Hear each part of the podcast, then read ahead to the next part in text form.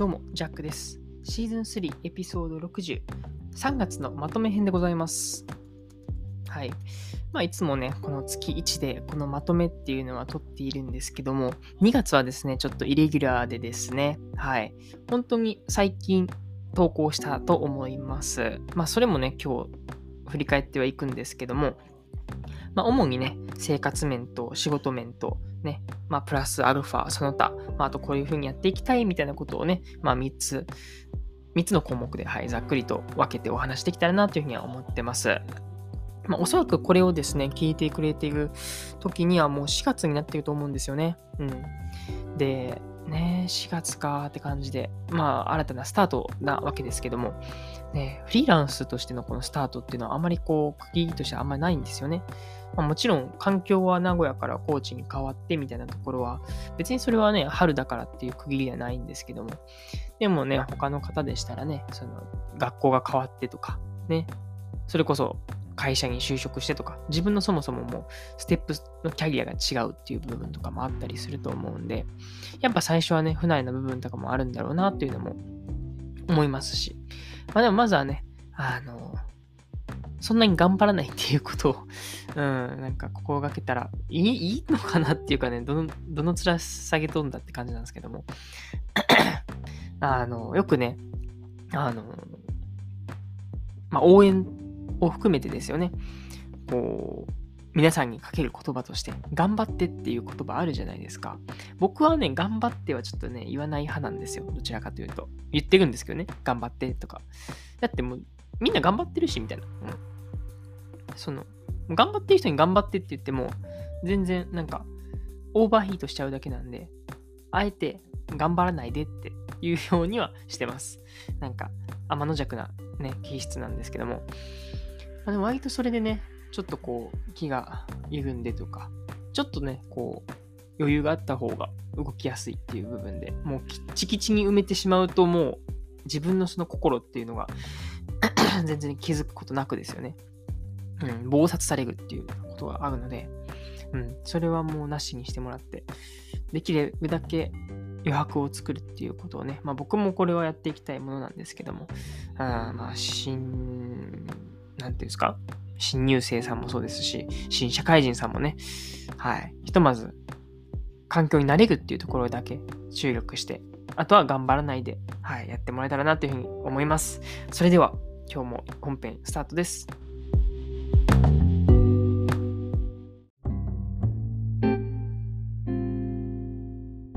さんがつのまとめをお話ししていきますと、で、まあ、生活面仕事面、まあ、その他っていう感じでいつものように三段構造でお話をしていくわけなんですけども、一つ目ですよね。生活面。うん。これもね、ちょっとね、いろいろ話すことありますよね。はい。まずね、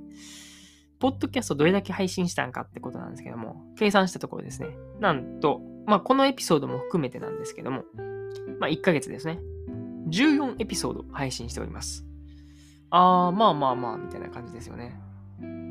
ふつかみっかにいっかいみたいな感じなんですけども、いやいや待て待てと、あの結構休んでました。はいごめんなさい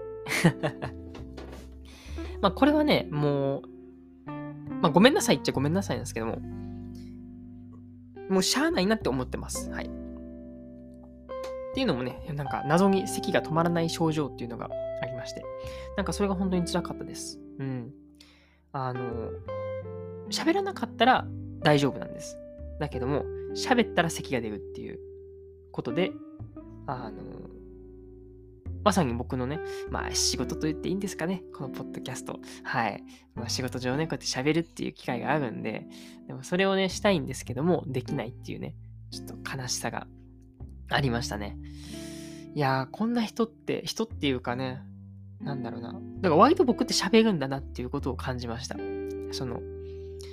自分で黙々と作業するときは喋らないですけども、こうやって人のあってなんだかんだこうやって喋るとか、あとラジオを撮って喋るとか、なんやかんやその喋るってことしてるんだなと、うん、やっぱ喋っちゃうと咳が出るんで、結構咳も出ちゃうんで体力も使うんで、で結局なんかヘトヘトになってたんで、ああじゃあ結構喋る回数っていうかね日頃喋ってんねんなっていうことを思って、なんかそれと同時にねなんか日頃からああじゃあ喋れててまあ今はこうやって咳がね止まらない症状みたいな感じで言ってましたけども、まあそれまではですよね、そうやってあの、まあ、酷使されてたわけですけども、はい、僕の喉は頑張ってくれてましたよ。まあこれからもね、はい、あの回復していっているので、なんといっても原因がね多分ね湿気とかカビなんですよね。それかあの虫です。はい。虫は結構ね有力候補ですね。はい。あのツタがね生えとって、そのツタの裏になんかちっちゃい小虫みたいなのが、ね、びっしりおったんです。はい。ね。まあ気づいてたんですけども、まあいいやっていうふうに思ってました。うん。多分それかな。でもまあ最近はねこの薬飲んだりとかしてマシになってますと。うん。まあでもそれがゆえですよね。まあいい良かったこととしては本当に。声が出せるってありがてえなっていうふうに思いましたし、やっぱその咳を気にするとね本当にね人の話がね入ってこないんですよマジで。まあ仕事でねそのねグラレポとかをするときっていうのはもう僕は黙ってただただまとめているだけなのでそれは全然集中できるんですけども、ごめんなさい、なんか眠気がやばいです。今もうね夜のはちじなんですけども、そろそろ僕は寝る時間という感じで、うん、早いですよね。えー、何の話だったっけ。そうだから本当にあの咳で結構悩まされましたねこのいっかげつは。やし、うん、なんかちょっとした後悔とかもありますよね。ああなんかちゃんと話聞いたってよかったなとか、なんかちゃんともうちょっとあのー、ね話できたらよかったなとか、やっぱ席を理由にねちょっとねあの遠ざかってた部分とかもあったんで、まあそういう後悔はありつつですけども、まあ改めてねやっぱ自分がこうやって何気なくこうやって喋れることに感謝をしながらですね日々いたわっていきたいなっていうふうに思いましたというね、はい、まあ配信じゅうよんエピソードからですよね。あと咳とかちょっとね謎のあの症状があったというところでございました。そして、えー、まあ生活面でねまだあるんですけども、ノーション、はい、結構使いこなしましたね。頑張りました。頑張ったっていうかね、いや頑張ってないんですよ。頑張ってないねんけどもなんかやっちゃってるみたいな、それがなかなかね面白かったです。っていうのももう毎日ねなんかね日記みたいなのを書いてるんですよね。うん。でその日記もそのただただ日記に残すんじゃなくってちゃんとそのデータベースっていうところに残るんで、今こうやってねパッて見返してて、あ、こんな感じなんやとか、それこそ、えー、自分のその気分の浮き沈みとかがいっかげつベースで分かるんですよね。あと睡眠の質とかも、あ、この時ちょっと悪かったやとかも分かっちゃうとか、まああとね、まあ、僕はポッドキャスト用にカスタマイズしてるんで、その日常のところからポッドキャストのネタに消化させるっていう部分もやってるんで、あ、これこんなことあったなとか思いながら、はい、見てました。はい、ということで、まあ、ノーションね、いっかげつ無理なく使いまして、で、使いやすいようにね、結構デザインを設計できたのかなと思います。やっぱレゴが好きなんでね、あのなんかレゴに似たような性質を持ってるかなっていうふうに思います。はい、そしてふたつめ、仕事面ですね。えー、そうね、仕事もなかなか、でもこのさんがつは結構ね、あのー、今までで一番絵描いてる気がします。はい。っていうぐらいね、あのー、本当に人に恵まれたいっかげつだなっていうふうに思いました。うん。なんか昔の友人が、あの、久しぶりに会って、で、最近そのね、友人がお世話になっている、あの、代表、社長さんとこうつなげさせてもらったりとか、っていう感じでね、すごいその、いい関係が築けたなっていう部分で、うん。かなほんまに思います。で固定でやっぱそのねその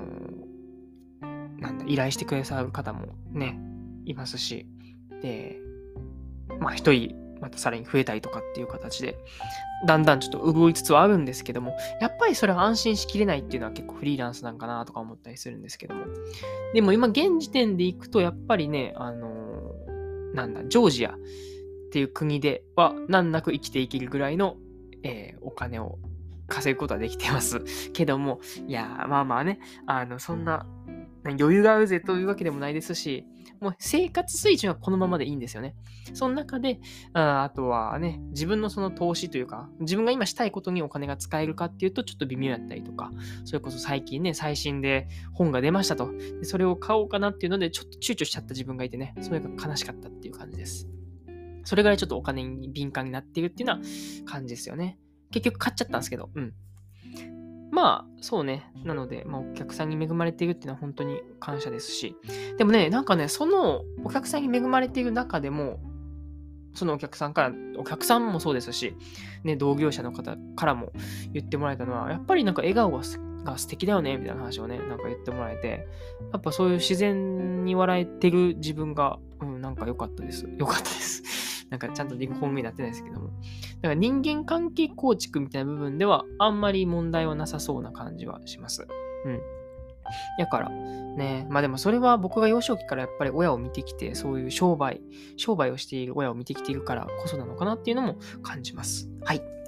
で、まあ仕事面、もう一つありますね。はい。種まきっていうのをね、はい、たくさんしましたね。はい。普通にあれですよ、あの農業の種まきをしたってわけじゃなくて、なんかこう、これから新しい仕事につながるんじゃないのかなっていうことをやってました。それこそね、あの、ノーションのコンサルっていうのかな。コンサルっていうとちょっとね、あの、かっこいいんで持ってるんですけども、ただただ、ある方がノーション使いたいんだけども、どういうふうに使ったらいいかがわからないっていうのを、まあ、お悩み相談聞きまして、で、僕が、あのね、ノート、なんだ、こうやってイラストを描けるものなので、あ、じゃあこういう風なデザインで設計したらどうですかとか、こんな感じで組み込めばこんな感じになりますよね、みたいな、そのノーションの設計図をこうね、あの、描いたっていう部分があって、すごいそれが助かったっていう話をされてて、で、それがね、もしかすると仕事につながるかもしれないよねっていうところから、あ、ノーションコンサルいいかもね、みたいなことをね、感じております。はい。まあ、あとね、あの、さっきのお話にもつながるんですけども、あの、北欧教育系のね、えー、会社の方とですね、代表の方と、えー、タッグを組んでつながってですね、で、今はもう商品作ったりとかをしていまして、それがもう一つの種まきだなっていうふうに思っております。その方がすごいね、パワフルで、女性の方なんですけども、あの、すごいこう、営業してくださるっていうかね、僕の絵を持って、あの、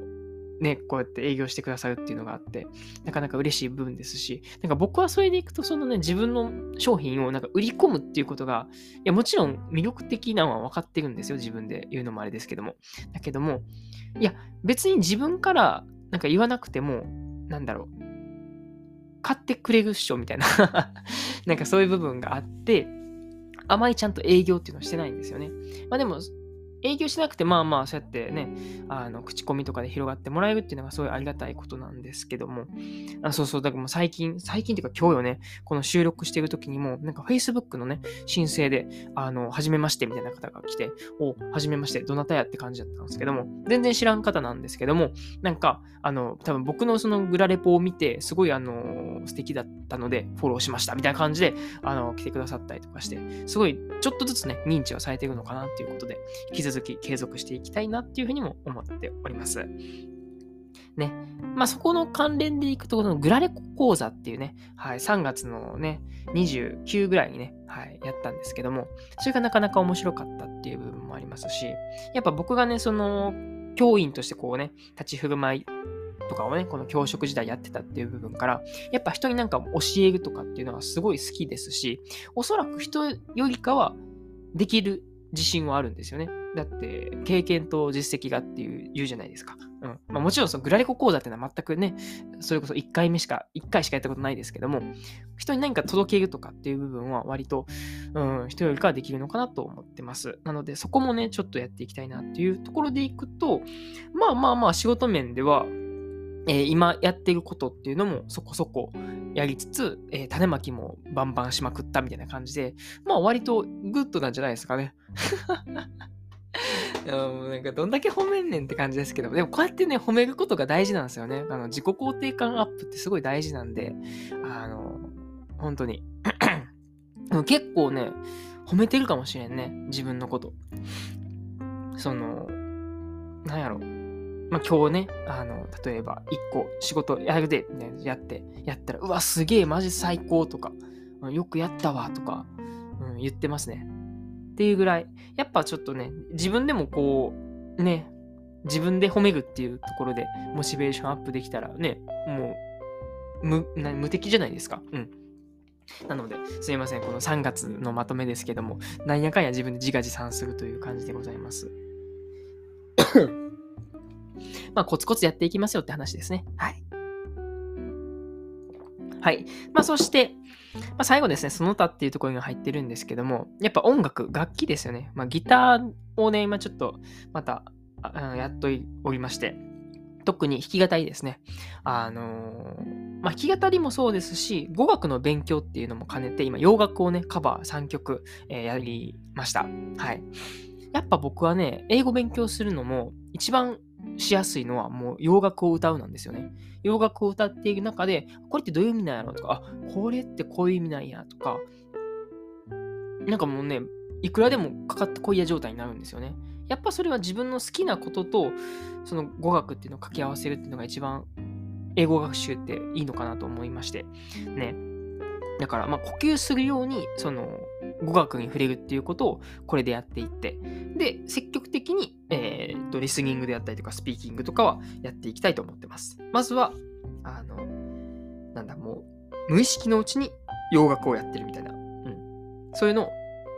今やってますね。だからさんがつからはそうやって洋楽をえちょこちょこやっていると、まあ、これからもね さん、よん、ご、ろく、なな、はち とやっていきたいなと思ってますし、でその先にはですよね、何が待ってるかっていうと、僕がねそのデンマークないし、まあ、ヨーロッパも海外転々とするときにやっぱストリートギターをねちょっとね弾きたいんですよね。街中で、海外の街中で、はい、それでギターケース開けてあのチップお願いしますみたいな感じで、その時にやっぱねちゃんと洋楽をねべらぼうに歌えた方がかっこいいわけじゃないですかね。だからそれにあの、まあ、見越してじゃないですけども、うん、今やっているって感じですし、やっぱねあのー、まあ語学英語を喋るっていうのもそうですけども、やっぱその人と人とのコミュニケーションが大事なんですよね、何でも。なんでその、まあ、音楽ねその一つ一曲知っている、エド・シーランのあれ知ってんねやとかね、うん、そういうのがわかることですごいそのコミュニケーションがそこで円滑になるんですよね。多分日本人でもあるじゃないですか。え、これ知ってんのみたいな。なんすごい仲良くなるみたいなね。なんかそんな感じで、まあ、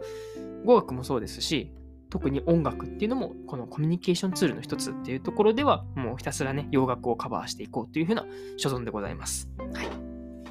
あと、えっとね、ごじ起きについてですね。はい。なんやかんやね、えっとね、にじゅうにじまでには寝て、ごじに起きるという、はい、ことをね、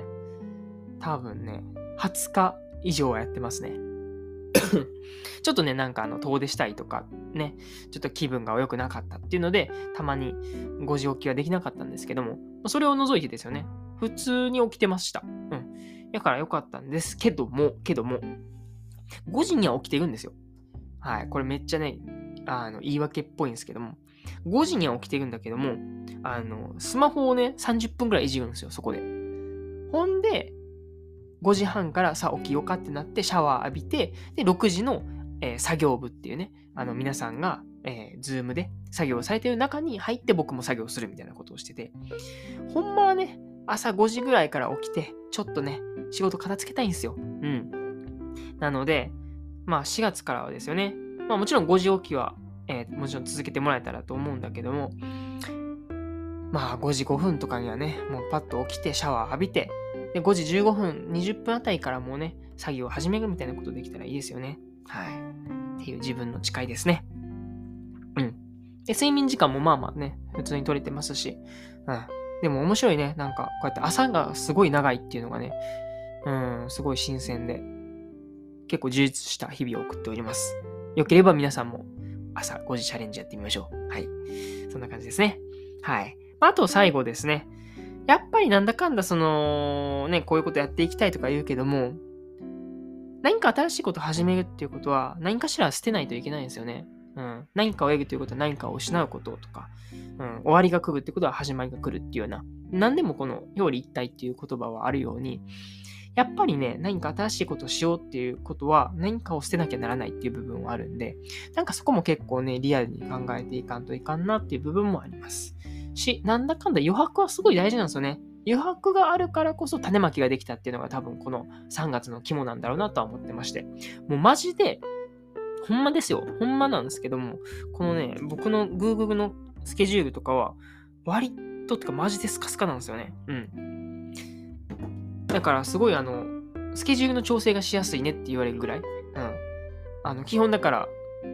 向こうの相、うん、相手のそのスケジュールに合わせるっていう感じなんで、うん、まあでもその分断って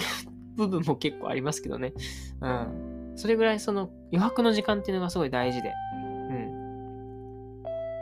なので、まあこれからも引き続きですよね。余白を大切に。余白を大切にするっていうことは既存の何かね、今までしてたことを捨てなきゃいけないっていう部分の覚悟はいるんですけども、まあそこはね、あの、捨てちゃいましょう。はい。で、一旦手放してみましょうっていうね、はい、ものですね。はい。あ、そうか。服もね、ちゃんと模様、模様替えじゃないわ。衣替えして。なんか服もね、もうなんかミニマリスト化にしたいんですよね。その、今は結構あの、なんだあれ、セカンドストリートとかで安いのを買ってね、あの、着ているんですけども、まあも、もちろんすごいそれはね、いいんですよ。なんだけど、別にこだわりがないんですよね。服に対して。だから、なんかもういっ着に着、自分で選んだ、まあまあいいやつを普通にずっと使っていきたいって感じですね。うん。なんかそれができたらいいなと思います。だからもう色とかももうシンプルでいいなっていう感じ。あの、グレーのなんかシャツさんまいとか、ジーパン、同じやつで同じサイズ、ぴ、ぴっちりっていうかね、ちょうどのやつさんまいとか、うん、もうそれぐらいでいいと思ってます。あのそんな感じでちょっとねミニマリスト化もやっていきたいなという部分でいくと、やっぱこの今回のね、まあ、まあしがつのかな、テーマとしては余白、そして断捨離、そこがねテーマになってんじゃないかなって思います。皆さんもねちょっとねこう余白を作るっていう意味で余白を作れよっていうけども、結局それも、ね、やっぱその捨て何かを捨てないといけないんで、はい、一旦皆さん何か手放してみましょう。はい、あなたが手放すものは一体何でしょうか？はい、そんな言葉を残して今日は終わりたいなというふうに思います。はい、そんな感じで終わりましょう。お相手はジャックでした。またねー。